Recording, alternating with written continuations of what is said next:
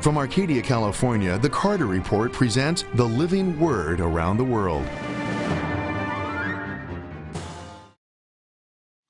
Hello, friend.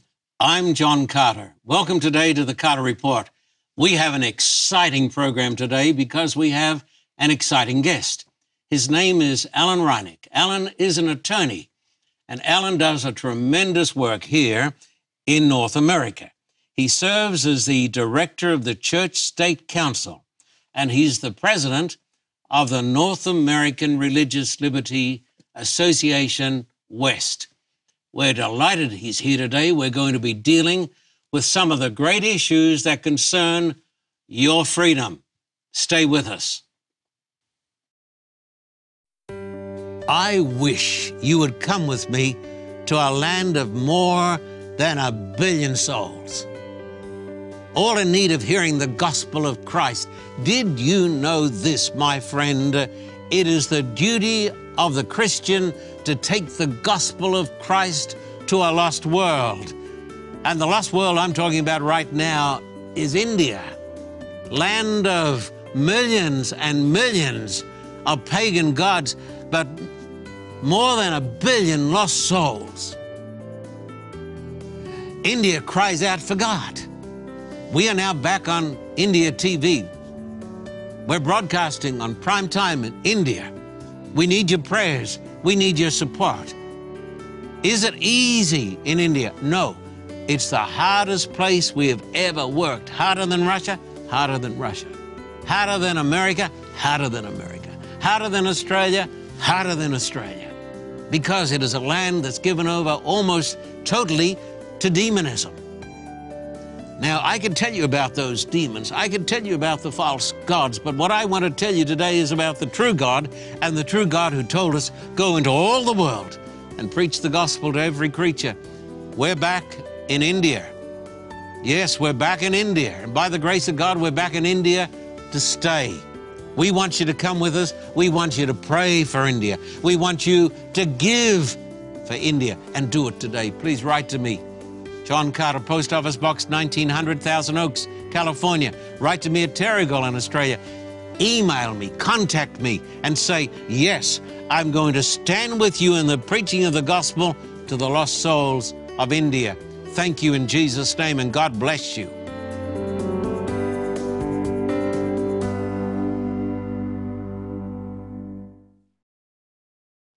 Alan, we're just delighted to have you with us today. It's my pleasure, John.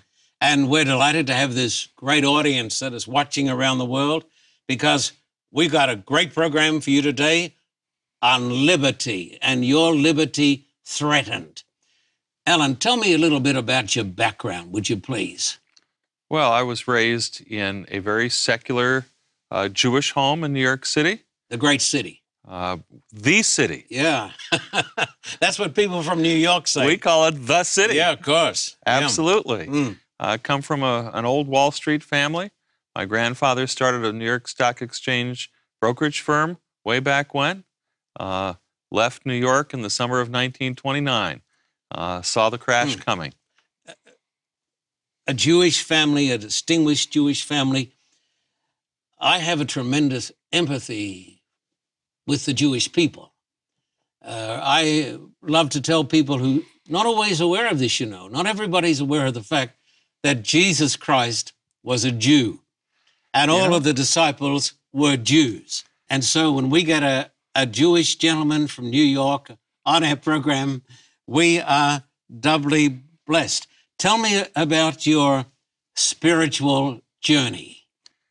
Well, you know, I read a lot of history uh, when I was young, in my preteen and teenage years, Mhm. and I the history really inspired me to want to make a difference and to see, uh, you know, what was the meaning and purpose of my life, and that led me to a to a spiritual journey. I just uh, I was kind of an agnostic for a long time, maybe even an atheist, but somehow I just had to know who God was and and if He had a plan for my life. How did you go on this journey? Did you start reading or how did you start? You know, I was I was pretty incompetent, frankly. I don't Um, believe that. because uh, You know, I mean, at one point, I literally, I, I, I had done a lot of study and, and into uh, mystical experience, drug experience, religious experience, took a course, actually a, a university course um, devoted to that. Mm. But um, I finally one day stood up and shook my fist at the ceiling at God. And I said, God,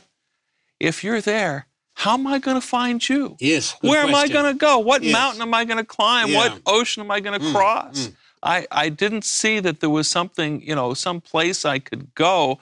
I really didn't know how to find him. And I, I just kind of challenged him to reveal himself to me.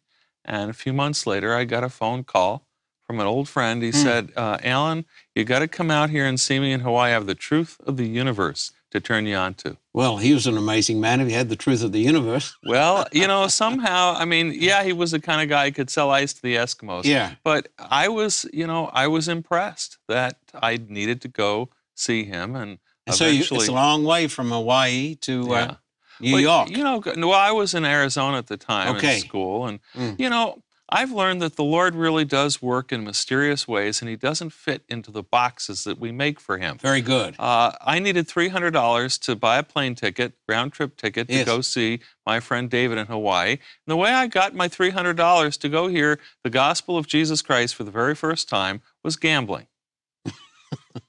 I played backgammon with my Yeah. brother, and I won three hundred dollars. You know the hymn, God moves in a mysterious way, his wonders to perform. Uh, it, you know, I challenge you or our listeners to tell me that, you know, the God that you think of, the box you put in him in, that he's going to help somebody win at gambling to go and buy a ticket to go hear the gospel. Mm. So God is bigger than boxes. he's he's very big. so you get out to Hawaii. he takes us where Yeah. we're at. yeah, yes. That's very he good. does. hmm He takes us where he finds us. Yeah, So you go to Hawaii. yeah. This man preaches the gospel to you. First thing he says to me Al, is, Alan, how do you know right from wrong? Thought about it for Oh, very good question. I thought about it for five minutes. I finally answered and said, I just know. hmm I, I can't tell you how I know. And then he starts to explain the Ten Commandments and how God gave us commandments Mm. to teach us right and wrong. And, you know, that was a new thought to me. I never thought about it that way. You know how C.S. Lewis found his way to God, the great Oxford scholar. I don't. Well, he was on the uh, front line. He was in the trenches during Sure. the First World War. He was an agnostic. No, he was an atheist. And when he was out there, this British scholar, one of England's greatest scholars, pondered the question why does man have an innate sense of right and wrong? This was the, the question. He wrote about this also in his book, Mere Christianity hmm that there is in every person an innate sense of right and wrong. And this said, he said, well, this has to go back to the source of truth. Right. And uh, that's how he found God. And so you found God. Did you find God in, in Hawaii? I did. And at that point, I was receptive, but I was also very concerned because uh, when I was a teenager, it was the age of the cult. Hmm.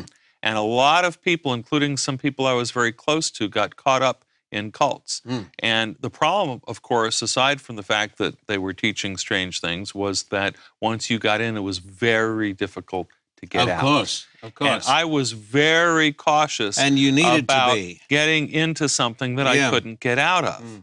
So when after we were studying the Bible and reading together and, and talking about God, I experienced the presence of God. That really took me by surprise. Mm. And I kind of had an argument with myself. Mm. What's wrong with you, Alan? You're believing Uh-huh. this stuff. uh, you know what St. Augustine said, the great Roman Catholic theologian? He said, Our souls were made for God, and they cannot rest until they rest in Him. So, in the heart of every man, there is a big hole, and only God can fill that hole. And so, God was filling up the hole in your life. That's true. And so today you are a Jewish brother, like all the brothers in the Bible, because they were Jewish people. All the Bible writers Yeah, except Jesus. one were Jewish. Yes, yes, that was probably Luke. Yeah. Um, all the gospel writers, with the exception of Luke. Greatest Jew, of course, was beside our Lord, was the great apostle Paul, the great scholar, who gave us the book of Romans. Jewish lawyer, man after my own heart. Yeah. Godet said about the book of Romans, it is the greatest masterpiece that the human mind has ever conceived or realized. And so the Spirit of God took this Jewish mind, the mind of an attorney, a lawyer, Yeah. one of the most brilliant minds in the history of the world, and produced the book of Romans. It this amazing, isn't it, that Mhm. God takes us frail, Mhm. faulty, sinful human beings? Tyndale said, It's good, glad, and merry tidings that makes a man's heart to sing for joy and his feet to dance. And that's the book of Romans that came from the mind uh, of a Jewish attorney, a mind that was inspired by the Holy Spirit. Amen. what sort of work are you doing now? So, for 20 years, I have been privileged to serve as director of the Church State Council and to devote my career to the cause of religious freedom. And you live here in Southern California, no longer in the great city of New York. You know, it's a tough transition. We all have to make sacrifices for the Lord. Uh, but you can't argue about the climate here. No, no, no, no, or the smog. The Church State Council. Have I got it right? You do. Celebrating our 50th anniversary this year. Mm-hmm. The oldest Congratulations. public interest and legal services uh, organization in the West devoted to religious freedom. So this consumes you. This is your work. It is. Do you see? Now, I don't want you to rush this answer because it is a very important question. Do you see today that our liberties are being threatened here in the land of freedom in the United States of America? They are, but you know, we have to put this in perspective first, John, before we look at the erosion of our freedoms. Mm-hmm. 76% of the global population live in countries with little Yes. or no religious freedom. That's almost And as we're sitting East. here, Yes. you know, the Christian community in Iraq is decimated, Mm. uh, being told that they have to convert or die. Hmm. So, uh, yes, we have our unique challenges. Tell me more about this. Tell me about the situation of our brothers and sisters and our Jewish brothers and sisters. Not, we're not just talking about Christians. We're talking about Jewish brothers and sisters well, in, in Iraq. the Jewish community um, was decimated uh, after the American invasion and the turmoil that came after the Second Gulf War. Uh, there's virtually no Jews left in Iraq. What a tragedy. Um, some of the other nations where Jews, eh, Middle Eastern countries, have emptied out their Jewish populations after the state of Israel was was founded. So, uh, the diaspora that was that has been Judaism for two thousand years is shrinking, and the number of countries that are receptive to Jews is shrinking. Anti-Semitism is on the rise in Europe. Um, uh, synagogues being defaced in, in countries like France and, and violent attacks. I had the privilege of going to Iraq on a, on a number of occasions. And when I went to Iraq uh, before the war, uh, I had the privilege of preaching in a great Christian church downtown. That Christian church is no longer there. And virtually all of the Christians have been chased out of that part of the world. And 60,000 Christians have been forced out of the city of, of Nineveh, the city of Mosul. Right. And we're going to talk, Alan, you and I, after the break, we're going to talk about religious liberty being threatened here also in these United States. And I want you to stay tuned because we're going to come back in a few moments. We've got here with us in our studio attorney Alan Reinach, and we're going to be talking about your religious liberties and how they be, how they being threatened right here in the United States of America. Stay with us. Did you ever have a sense of destiny? Did you ever feel that God has put his hand upon you for some tremendous task? That you've really got a purpose? That God has called you for such a time as this? I have that sense, that conviction today because God is opening up doors for us in Latin America. And in Latin America, my good friend, there's a revolution going on. It's not a revolution in the streets, it is a revolution in the hearts of men and women. That's why the Carter Report is going to go to El Salvador. We are renting an outdoor stadium with room for more than 60,000 souls. And we're planning a baptism in the, on the Sabbath afternoon of more than 5,000 born again souls in El Salvador, in Latin America, where there's a revolution going on, where the Holy Spirit is being poured out. Don't you want to be a part of this great purpose, this great task, this God designed uh, outreach to Latin America? Would you please write to me, John Carter, Post Office Box 1900 Thousand Oaks, California? Tell me, I'm going to support you. Write to me in Australia. Tell me, I'm going to support the preaching of the gospel. Write to me today and support the preaching of the Word of God around the world. But right now, in Latin America, thank you and God bless you.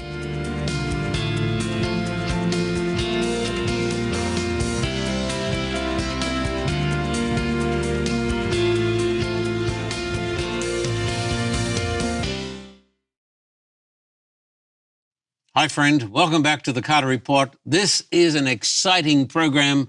It's dealing with religious liberty issues in the world today, and especially here in the United States of America. My great guest is Alan Reinach, an attorney who defends the rights of individuals right here and who defends religious liberty. But before I talk to Alan, I want to tell you up front about this magazine. It's called Ebenezer. It is the magazine that the Carter Report puts out. It's full of great stories. Some of them may be a little controversial, but that doesn't matter because it's all true. Here's an article Nothing Too Hard for God from Russia. An amazing magazine.